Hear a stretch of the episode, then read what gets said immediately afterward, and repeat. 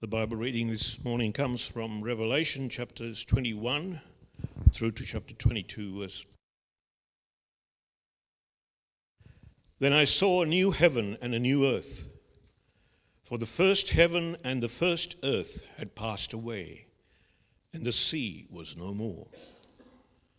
I also saw the holy city, the new Jerusalem, coming down out of heaven from God prepared like a bride adorned for her husband. Then I heard a loud voice. Humanity, and he will live with them. They will be his people, and God himself will be with them and will be their God. He will wipe away every tear from their eyes. Death will be no more. Grief Crying and pain will be no more, because the previous things have passed away. Then the one seated on the throne said, Look, I am making everything new. He also said, Write, because these words are faithful and true. Then he said to me, It is done. I am the Alpha and the Omega, the beginning and the end. I will freely give to the thirsty from the spring of the water of life. The one who conquers will inherit these things, and I will be his God, and he will be my son. But the cowards, faithless, detestable, murderers, sexually immoral, sorcerers, idolaters, and all liars, their share will be with the lake that burns with fire and sulfur, which is the second death. Then one of the seven angels who had held the seven bowls filled with the seven last plagues came and spoke with me. Come, I will show you the bride, the wife of the Lamb. He then carried me away in the Spirit to a great high mountain and showed me the holy city, Jerusalem, coming down out of the heaven from God, arrayed with, the, with God's glory. Her radiance was like a precious jewel, like a jasper stone, clear as crystal. The city had a massive high wall with 12 gates, 12 angels were at the gates. The names of the 12 tribes of Israel's sons were inscribed on the gates. There were three gates on the east, three gates on the north, three gates on the south, and three gates on the west. The city wall had 12 foundations, and the 12 names of the 12 apostles of the Lamb were on the foundations. The one who spoke with me had a gold measuring rod to measure the city, its gates, and its walls. The city is laid out in a square, its length and width are the same. He measured the city with a rod at 12,000 stadia its length, width, and height are equal. Then he measured its wall, 144 cubits according to human measurement, which the angel used.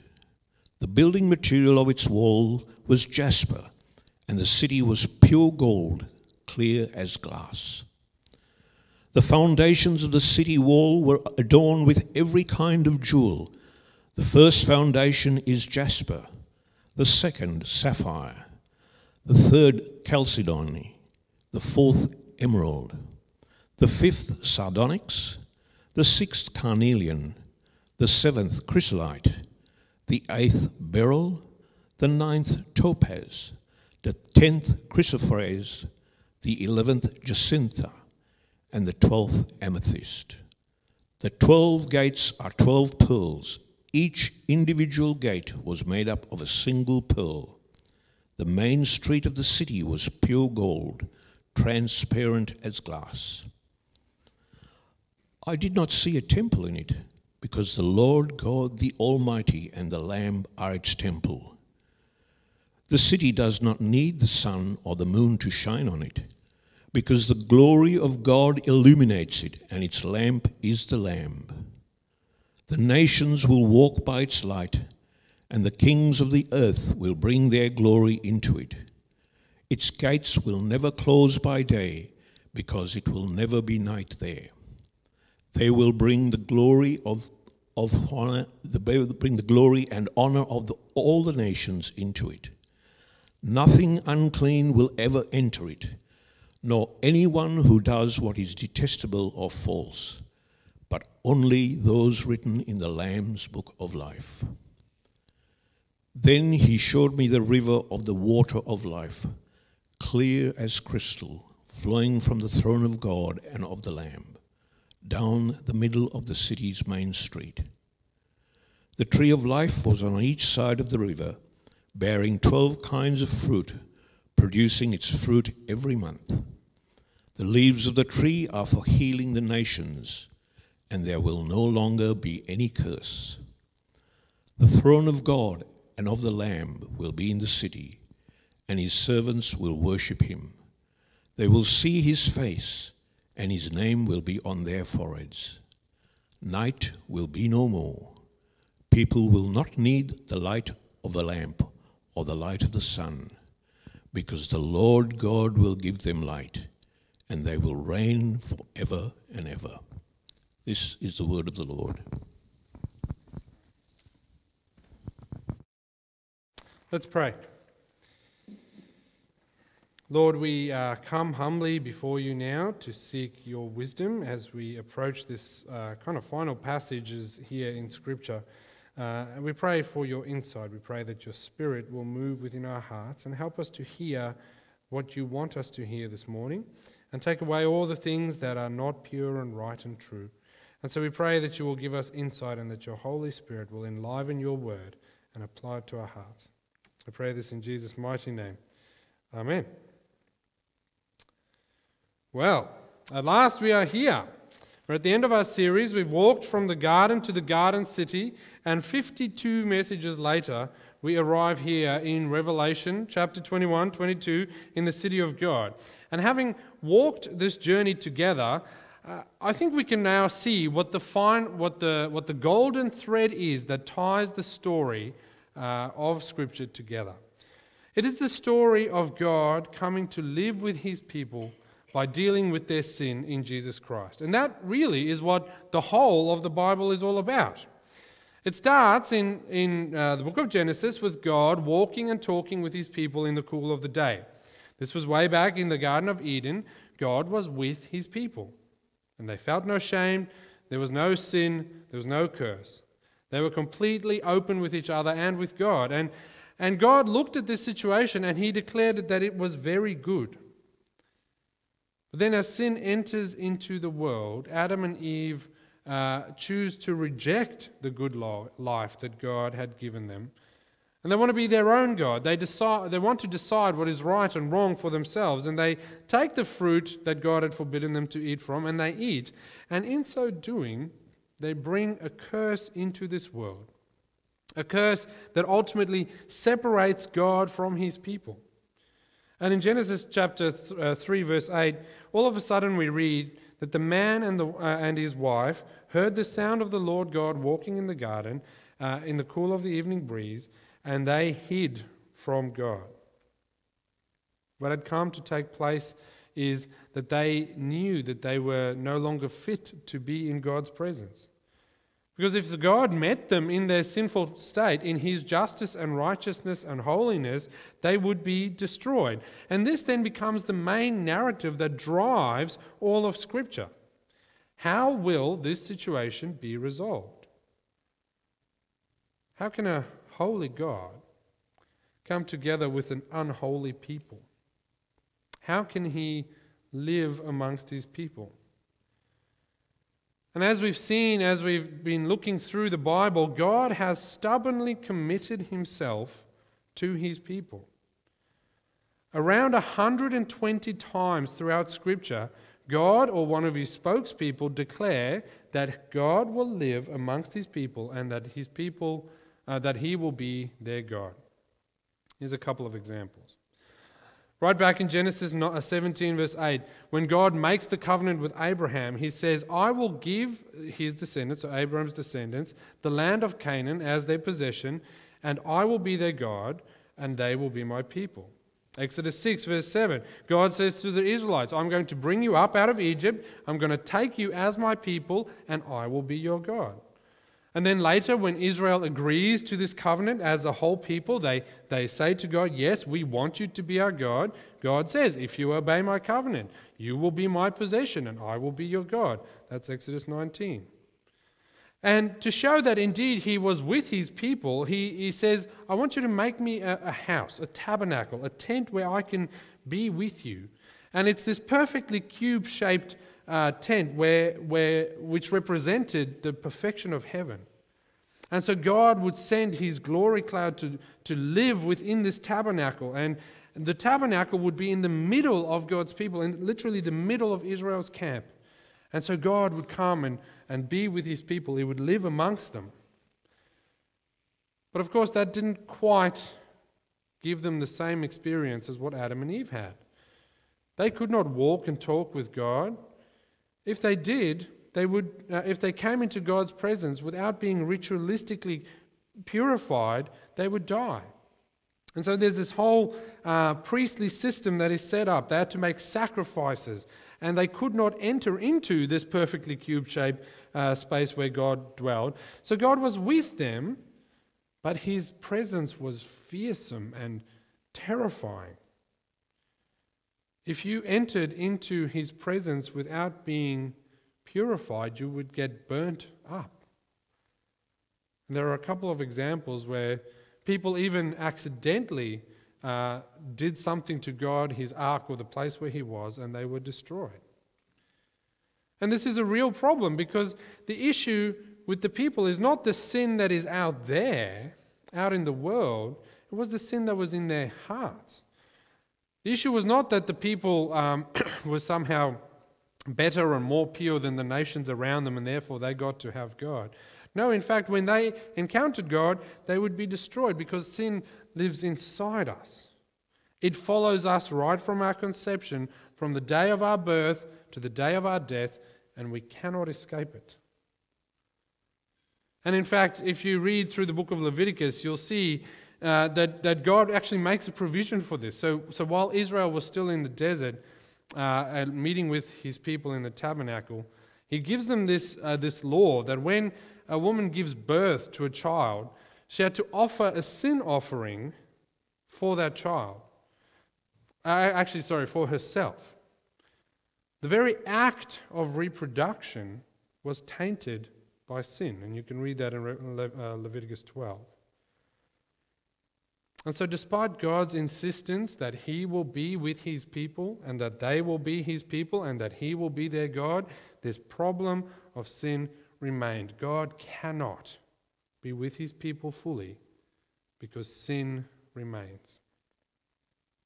And yet again, Leviticus 26, he says, I will live among you. I will not reject you. I will walk amongst you. I will be your God, and you will be my people. And so the story progresses again and again. And this problem is explored over the next two, three thousand years. And the solution we find isn't good leadership. The book of Judges makes that clear. Every leader who does not have the Holy Spirit living in them is just worse than the one before, because sin is in here and not out there. And the solution isn't a good government.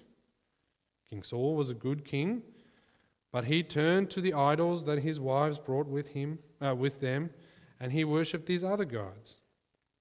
Because the issue is in here and not out there.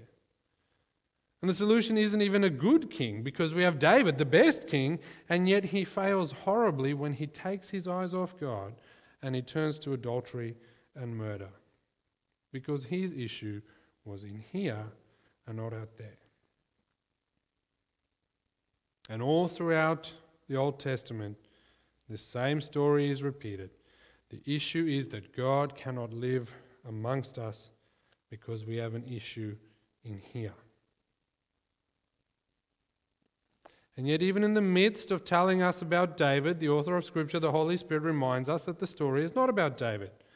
After David becomes king in 2 Samuel 7, and Israel is finally at rest, and it seems as if this, this beautiful uh, theocracy of Israel has finally come to take shape, David says to God, You have established your people Israel to be your people forever, and you, O Lord, have become their God.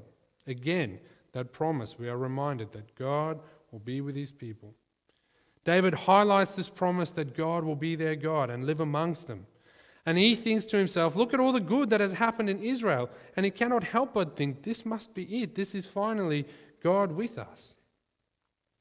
And yet, God was not there, not fully. He was still living in the tent, in the tabernacle, separated from his people. The people live around the Lord, but not really amongst him. But God's will is set. He has promised that He will be, uh, He will live with His people, and He will be their God.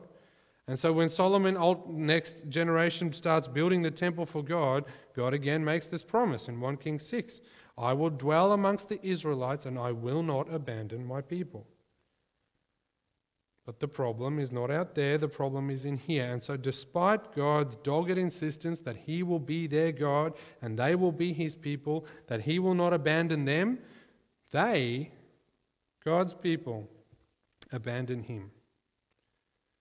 And Israel turns from God and chases after foreign idols again and again, and they worship all these foreign gods. And finally, because of their broken covenant, they are carried off into exile, into Babylon. Israel is defeated.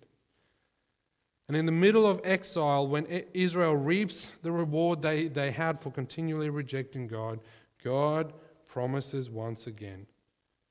In Isaiah, he says, One day I'm going to create a new heaven and a new earth. And the past events will not be remembered anymore, and the sound of weeping and crying will no longer be heard in Jerusalem. And in the prophet Jeremiah prophesying at the same time, he says, This will happen because God Himself will fix the issue in here. God promises to fix our hearts. It tells us in Jeremiah 24 that He will give the people a new heart, a heart that will know Him. And so the promise comes again they will be my people, and I will be their God, and they will turn to me with all their heart. And in Jeremiah, this promise that Israel will be God's people and that God will be their God is repeated five times in the book of Jeremiah. We read it. In the book of Ezekiel, again prophesying at the same time, he makes that promise six times. He promises it again in Hosea and three more times in the book of Zechariah. And then at last, God comes to dwell with his people. And the New Testament opens, and in Matthew chapter 1, verse 23, we read that the virgin will become pregnant and give birth to a son, and they will call him Emmanuel, that is, God with us. And as we've seen, Jesus shows people exactly what it means to be a, a God's people when God is amongst them. What happens when God lives amongst us is that the dead are raised, the sick are healed, the broken-hearted are restored, the downtrodden are lifted up, sickness flees from him, demons scatter and submit to him, and even the wind and the waves obey him. And when God with us, that is Jesus, is born, the world changes forever. But the problem with humans remains. The problem is not out there, the problem is in here. And so, what do we do with Emmanuel, with God with us? We kill him and we put him on a cross. And when he hangs on the cross, he suffers the separation that uh, from God the Father that has plagued all of us from the very beginning. That's why when Jesus hangs on the cross, just before he dies, he says, My God, my God, why have you forsaken me? Why did God forsake him? He, fors- he forsook him because our sin was put on him. The sin that was in here, the sin that separated Adam and Eve from all of uh, from God and all of us from God, was placed on him, and Jesus takes the consequence for that on himself. God had warned Adam and Eve, hadn't he? He said, If you sin, the reward is death. Do not eat, or you will die. Romans puts it this way the wages of sin is, is death. The payment you get when you sin is death. And so Jesus takes death onto himself and he dies in our place. And he dies completely separated from God the Father so that we would not have to. And so, Emmanuel, God with us, dies as God's abandoned Son for us. And this was necessary for us to be saved. It was necessary for God to do this to achieve what he had promised that he would do. If he were to truly live amongst his people and have a relationship with them, then only through this way could this happen. Through him taking the payment of sin on himself and dying in our place. And I should mention that this does not come as a surprise to Jesus. In the Trinity, God, Father, Son, and Spirit, they had agreed already thousands of years before that they would do this, that Jesus would die willingly to deal with this problem, to deal with the problem that lives in our hearts. And ultimately, Jesus is resurrected and he commissions the church to spread the good news. And the Holy Spirit comes a, a few weeks later. And Emmanuel, that is God with us, goes to heaven and God sends his Spirit to live within us. And so now God is not just amongst us, He is within His people. And He gives us this promise that one day, one day, He is going to fully bring into full realization this promise that He will be our God and we will be His people. That God will live amongst His people one day in His fullness. And so, while it is true now that God lives um, inside His people through the Holy Spirit, you and I know that we aren't yet perfect. The problem of sin in our hearts is not fully taken away. We still turn from Him. We still walk away from Him. Yes, we turn and repent and we're thankful for our forgiveness and so on. But none of us who are Christians can claim that we will never sin again. But one day that will be us. And on that day, God will be with his people forever. He will bring into fruition this promise that He has made again and again throughout Scripture. I will be their God, and they will be my people, and I will live amongst them. Chapter 21, verse 1. Then I saw a new heaven and a new earth. This is John quoting Isaiah, as we've seen. For the first heaven and the first earth had passed away, and the sea was no more. And I saw the holy city, the new Jerusalem, coming down out of heaven from God, prepared like a bride, adorned for her husband. And then I heard a loud voice saying, What does he say? Look, now God's dwelling place is with humanity, and he will be with them, and they will be his peoples, and God himself will be with them, and he will be their God. And the glimpse of that we see in Christ, where the, the dead are raised and the disease flees and all the bad stuff goes away, we see comes to fruition in its fullness. It will wipe away every tear from their eyes. Death will be no more. Grief, crying, and pain will be no more because they belong to the old order of things. And that's now gone. And so in chapter 21, verse 3, this promise that, that forms this golden thread that travels throughout Scripture finally comes to fruition. A new heaven and a new earth is created. A whole new Jerusalem, a, a holy city from God out of heaven comes to earth. Now, notice, it is coming out of heaven to earth.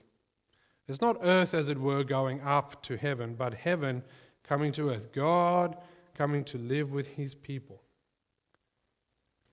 If we were to die before Jesus comes again, we go to this kind of heavenly, wonderful waiting place until eventually heaven invades earth.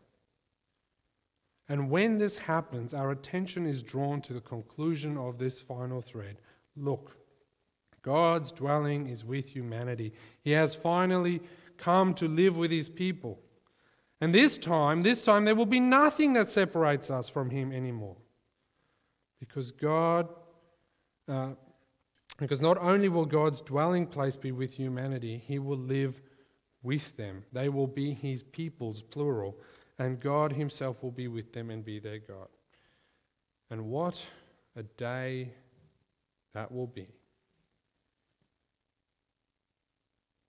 How great it will be for us to finally get to live with God completely separated from everything that separated us from Him.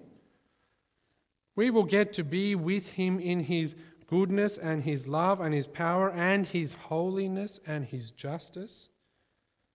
And no part of His character will need to be shielded from us because we will be unseparated from Him forever. Because our sin itself will be gone.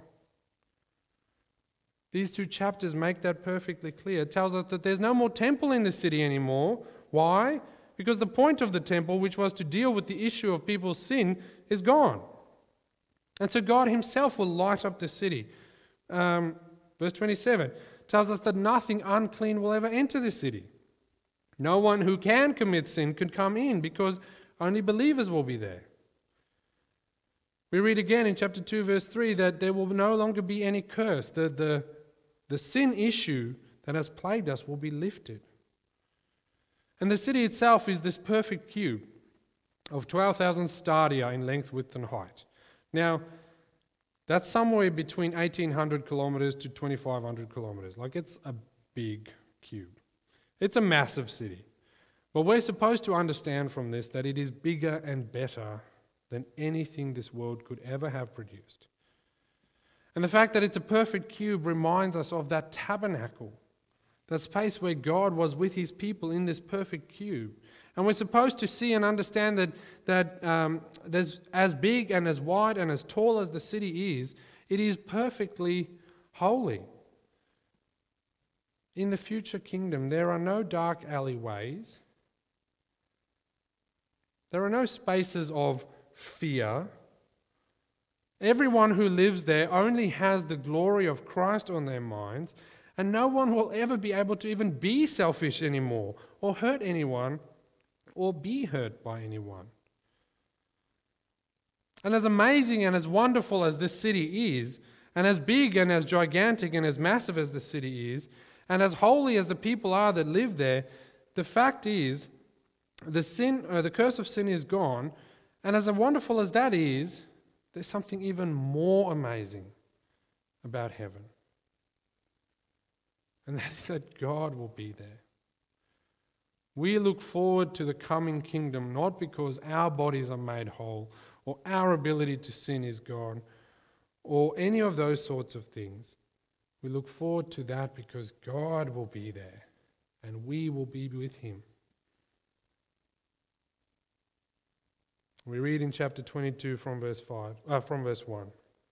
Then he shows me, showed me the river of life, of the water of life, clear as crystal, flowing from the throne of God and of the Lamb, down the middle of the city's main street. The tree of life was on each side of the river, bearing twelve kinds of fruit, producing its fruit every month. And the leaves of the tree are for the healing of nations, and there will no longer be any curse. And listen to this the throne of God and the Lamb will be in the city, and his servants will worship him, and they will see his face, and his name will be on their foreheads. God will be there. We will be there, and we will see him face to face. All throughout the rest of Scripture, if you saw God face to face, you would be destroyed. You would be consumed by his burning fire. But here, again, like in the Garden of Eden, we will see God face to face. We can walk and talk with him, and together we can rule over the spaces that God gives us to rule. You can read about that in verse 5. And so we find ourselves back again in a garden. But this garden has a different tree in the middle of it. And this garden is more wonderful than the Garden of Eden ever was because this is a garden city. And the tree isn't the tree that produces the knowledge of good and evil. This is a tree that produces life. And it will sustain God's people for all eternity. And God will look after us and we will worship Him. And He will be our God and we will be His people. And that is how the story of Scripture finds its final fulfillment. And I don't know about you, but like the Apostle John, I look forward to this day with great anticipation. And like John, I say, Come, Lord Jesus, come quickly. And he responds as he does at the end of Scripture Yes, says Jesus, I am coming soon. This is true for all of us. This will happen, and in Jesus' timing, it will happen soon. And that is how we trace from the garden to the garden city. And I want to finish by quoting uh, a little children's song about the book of Revelation. So, in the classic style of children's songs, it's a little bit quirky and the rhyming doesn't always work, but bear with me. What started in a garden where the Bible did begin has ended in a garden city free of pain and sin. Our journey is coming to a close, or a beginning, I suppose. We can read this final book with ease if we focus on the forest and not the trees.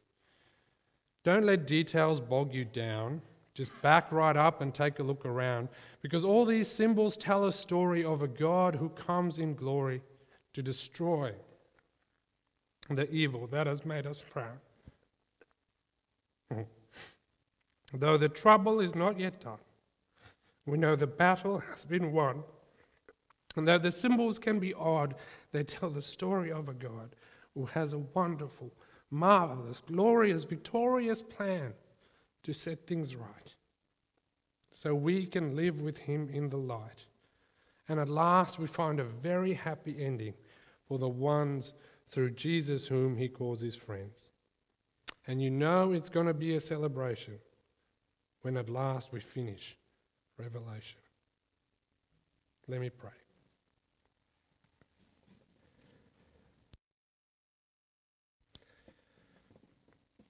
Lord, what a gift this story is to us. What a gift you give us to be able to see and to know that this too is our future if we, through Jesus, believe in you. Lord, thank you for your dogged persistence to be our God and for us to be your people, despite the sin that corrupts our hearts. Thank you for taking all the necessary steps, including even dying on the cross, to deal with our sin. How blessed we are to be your people. And so, as we now consider what this means for us together, we pray that you will, through your Holy Spirit, enliven this in our hearts, that we may live for you throughout our lives here on earth as we look forward to the day when once again we can see you face to face. We pray this in Jesus' name. Amen.